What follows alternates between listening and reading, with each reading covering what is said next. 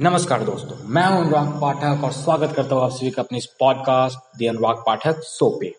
तो ये मेरा पहला पॉडकास्ट है और मैं अपने पहले पॉडकास्ट की शुरुआत करने जा रहा हूँ, एक अंतरप्रेन्योरशिप से रिलेटेड टॉपिक के बारे में। जी हाँ दोस्तों, आज मैं अपनी इस पॉडकास्ट में बात करने वाला हूँ ड्रीम इलेवन के बारे में। जैसा कि आप सभी जानते हैं, इस बार आईपीएल 2020 जो है, वो यूएई में होने वाला है। तो इसका जो इस बार का टाइटल स्पॉन्सर है, वो वीवो नहीं है। जैसा कि चाइनीज़ कंपनियों के विरोध को लेकर के देश में बहुत प्रदर्शन हुए हैं तो इस बार वीवो को हटा दिया गया है उसके टाइटल स्पॉन्सरशिप से। और इस बार की जो टाइटल स्पॉन्सरशिप है, वो ड्रीम इलेवन है, जिसने की अन अकेडमी तथा तो बाइजस जैसे बड़े एडुटेक जॉइंट्स को बिड में हरा करके ये टाइटल स्पॉन्सर अपने नाम किया है। जी हाँ दोस्तों 217 करोड़ में बाइजस तथा अन अकेडमी को ड्रीम इलेवन ने हरा करके बिड में टाइटल स्पॉन्सरशिप अपने नाम किया है। तो ऐसे में ड्रीम इलेवन की बात करना बहुत ज़रूरी हो जाता है। मैं आपको विश्वास दिलाता हूँ कि जब आप ये पूरा पॉडकास्ट सुनेंगे तो आप अचंभित रह जाएँगे कि कोई आखिर कैसे इतना सेक्रीफाइस कर सकता है? आखिर कोई कैसे अपने सपनों को पाने के लिए इस हद तक जा सकता है? तो अंत तक इस पॉडकास्ट को सुनिएगा ज़रूर, क्योंकि आपको एक नई दिशा मिलेगी। आप जहाँ कहीं भी हैं, जिस चीज़ में लगे हुए हैं, आपको इस पॉडकास्ट को सुनने के बाद आपके अंदर वो एक एनर्जी आ जाएगी जिससे कि आप अपने सपनों को पूरा करने के पीछे ज़रूर लग जाइएगा। इमेजिन कीजिए, आपने एक आपने अपना एक स्टार्टअप ओपन किया, ठीक है? और जैसे ही आपने उस प्रोडक्ट को मार्केट में लॉन्च किया, आप लीगल वर्सेस इलीगल के भवर में फंस जाते हैं। कई लोग आपके प्रोडक्ट को इलीगल करार दे देते हैं। इतना ही नहीं, सात साल तक अगर आपके स्टार्टअप को फंडिंग न मिले, आपको डेढ़ सौ से ज़्यादा इन्वेस्टर्स रिजेक्ट कर दे। आप उस जगह पे क्या कीजिएगा? क्या आप अपना स्टार्टअप बंद कीजिएगा? क्या आप अपने स्टार्टअप को कंटिन्यू रखिएगा। अगर आप मेरा ओपिनियन ऑफ़ फेवर लेना चाहेंगे तो मैं बताता हूँ दोस्तों मैं साल पहला साल दूसरा साल एट मैक्स मैं तीन साल तक अपने उस स्टार्टअप के पीछे लगा रहता। और मैं फिर अप, अपने हाथ में पीछे खींच लेता उस स्टार्टअप से। मैं कोई नया आइडिया पर काम करने लगता क्योंकि वहाँ मुझे निराशा ही लगती। लेकिन ड्रीम इलेवन के जो को फाउंडर्स हैं उन्होंने ऐसा नहीं किया। सात साल तक उन्होंने जंग लड़ी।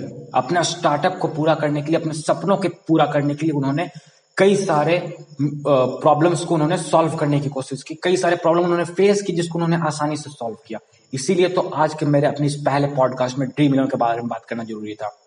दोस्तों, अगर आप जानिएगा ड्रीम इलेवन की पूरी हिस्ट्री तो आप पाइएगा कि कैसे कोई अपने सपनों को पूरा करने के लिए किस हद तक जा सकता है। पाँच साल तक फंडिंग न मिलने के बाद भी, डेढ़ सौ से ज़्यादा इन्वेस्टर के रिजेक्शन फेस करने के बाद भी ड्रीम इलेवन के फाउंडर्स ने हार नहीं मानी और अपने इसी जज्बे के साथ अपने इसी हार न मानने की दृढ़ इच्छा शक्ति और 12 साल की कड़ी मेहनत के साथ आज 2020 में ड्रीम इलेवन इंडिया की सबसे बड़ी स्पोर्ट फैंटेसी कंपनी बन गई है।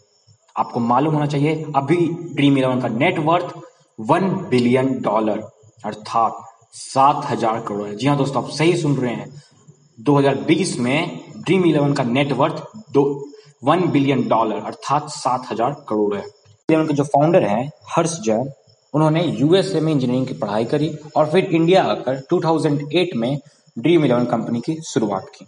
ऐसे ड्रीम इलेवन कंपनी शुरू होने के पीछे की एक काफ़ी रोचक कहानी है। जी हाँ दोस्तों, जैसा कि मैंने बताया कि उन्होंने इंजीनियरिंग यूएसए से की। जो ड्रीम इलेवन के फाउंडर हैं, हर्ष जैन, उन्होंने इंजीनियरिंग की थी यूएसए से। और वहाँ पे उन्होंने फैंटसी गेम जो भी होते हैं, उनका उन्होंने काफ़ी चलन पाया। जबकि वो इंडिया आए तो यहाँ पे उन्होंने पाया कि इसका कोई चलन ही नहीं है। उस टाइम इंडिया में फैंटसी गेम का वैसा कोई चलन ही नहीं था। तो उन्होंने सोचा, क्यों ना यहाँ पर फैंटसी गेम को शुरू किया जाए? क्योंकि उनके मन में ये आइडिया इसलिए आया कि जैसे ही क्रिकेट की बात होती थी तो हर कोई अपने आप में एक बहुत बड़ा एक्सपर्ट होता था क्रिकेट का। आज सचिन ये करेगा अगर आज सचिन आउट हो गया तो सचिन को ऐसे खेलना चाहिए था। द्रविड़ ने ये किया, द्रविड़ ये शॉट खेला, द्रविड़ को ये शॉट खेलना चाहिए था। धोनी ने कप्तानी ऐसे की, धोनी को ये कप्तानी करना चाहिए था। हर गली गली का, माफ़ कीजिएगा, हर गली गली का बच्चा अपने आप में एक बहुत बड़ा क्रिकेट एक्सपर्ट हुआ करता था। अभी भी होते हैं, जैसा कि आप अपने अपनी गली में देख सकते हैं। हर मैच के पहले और हर मैच के बाद का अलग अलग प्रिडिक्शन हर के पास होता है। अपने इसी सोच के साथ, हर्ष जैन ने 2008 में आईपीएल शुरू होने के साथ ही अपनी sports fantasy startup Dream Eleven की शुरुआत करी, जहाँ उन्हें अपने दोस्त भाविक सेठ का साथ मिला। पर वो कहते हैं ना, आपको अपनी मंजिल तक पहुँचने के लिए आपको कई सारी परीक्षाओं से होकर गुजरना पड़ता है। हर्ष जैन और उनके दोस्त को भी अपने इस स्टार्टअप में कई सारी परीक्षाएँ देनी पड़ी। और जैसा कि मैंने बताया, उन्होंने कई सारी परीक्षाएँ दी भी, उसे पास भी की अच्छे तरीके से। और आज वो इंडिया की सबसे बड़ी स्पोर्ट्स फैंसी कंपनी के मालिक हैं। वो कहते हैं ना, आपको अपनी मंजिल तक पहुँचने के लिए आपको कई सारे पड़ावों से होकर गुजरना पड़ता है। ठीक यही हुआ ड्रीम इलेवन के फाउंडर हर्ष जैन के साथ। जब वो अपने सपनों के पूरा करने की कोशिश में लगे हुए थे तो उनके सामने उनकी लाइफ में अपने सपनों को पूरा करने के दौरान कई सारे प्रॉब्लम्स आए। प्रॉब्लम ये कि जैसा कि उन्होंने सोचा था, उस हिसाब से बिज़नेस उनका ग्रो नहीं किया।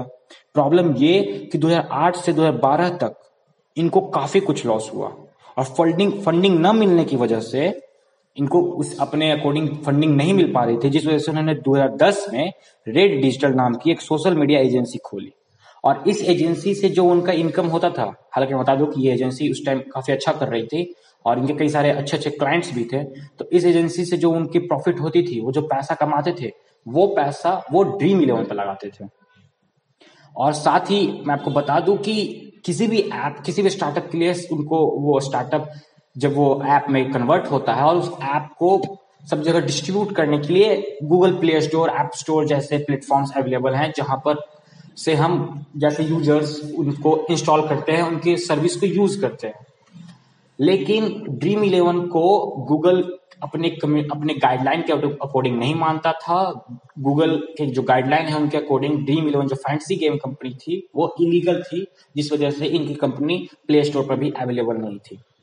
और साथ ही इनके साथ 2017 में इनके अगेंस्ट केस फ़ाइल हुआ था। हालाँकि ये राहत की बात है कि कोर्ट ने का जो रिज़ल्ट रहा वो ड्रीम इलेवन के फेवर में रहा, क्योंकि इनका तर्क ये था कि इस गेम को खेलने के लिए केवल लक नहीं चाहिए। उन, क्योंकि जो इनके अगेंस्ट के लोग थे, वो बोल रहे थे कि ये गैम्बलिंग जैसा है। लेकिन इन्होंने तर्क दिया कि इस गेम को खेलने के लिए आपको इस गेम के बारे में नॉलेज होना चाहिए स्किल होना चाहिए। इसमें कोई गैम्बलिंग जैसी बात नहीं है। और इतने सारे पड़ावों को पार करने के बाद ड्रीम इलेवन कंपनी आज अपने मुकाम पर पहुँची है। आज ड्रीम इलेवन कंपनी क्रिकेट ही नहीं, बल्कि हॉकी, कबड्डी, बेसबॉल, बास्केटबॉल जैसे गेम्स में भी अपना योगदान दे रही है। और अगर यूज़र की बात की जाए तो 2014 में जहाँ इनके 1 मिलियन 2016 में 2 मिलियंस 2018 में 4 मिलियन वहीं 2020 में आप भरोसा नहीं करेंगे दोस्तों, अभी इनके 18 मिलियन रजिस्टर्ड यूज़र्स हैं। और इन्वेस्टमेंट की बात की जाए, क्योंकि किसी भी स्टार्टअप के सक्सेसफुली रन करने के लिए इन्वेस्टमेंट का होना बहुत बड़ा ज़रूरी है। इन्वेस्टर्स का होना बहुत ज़रूरी है।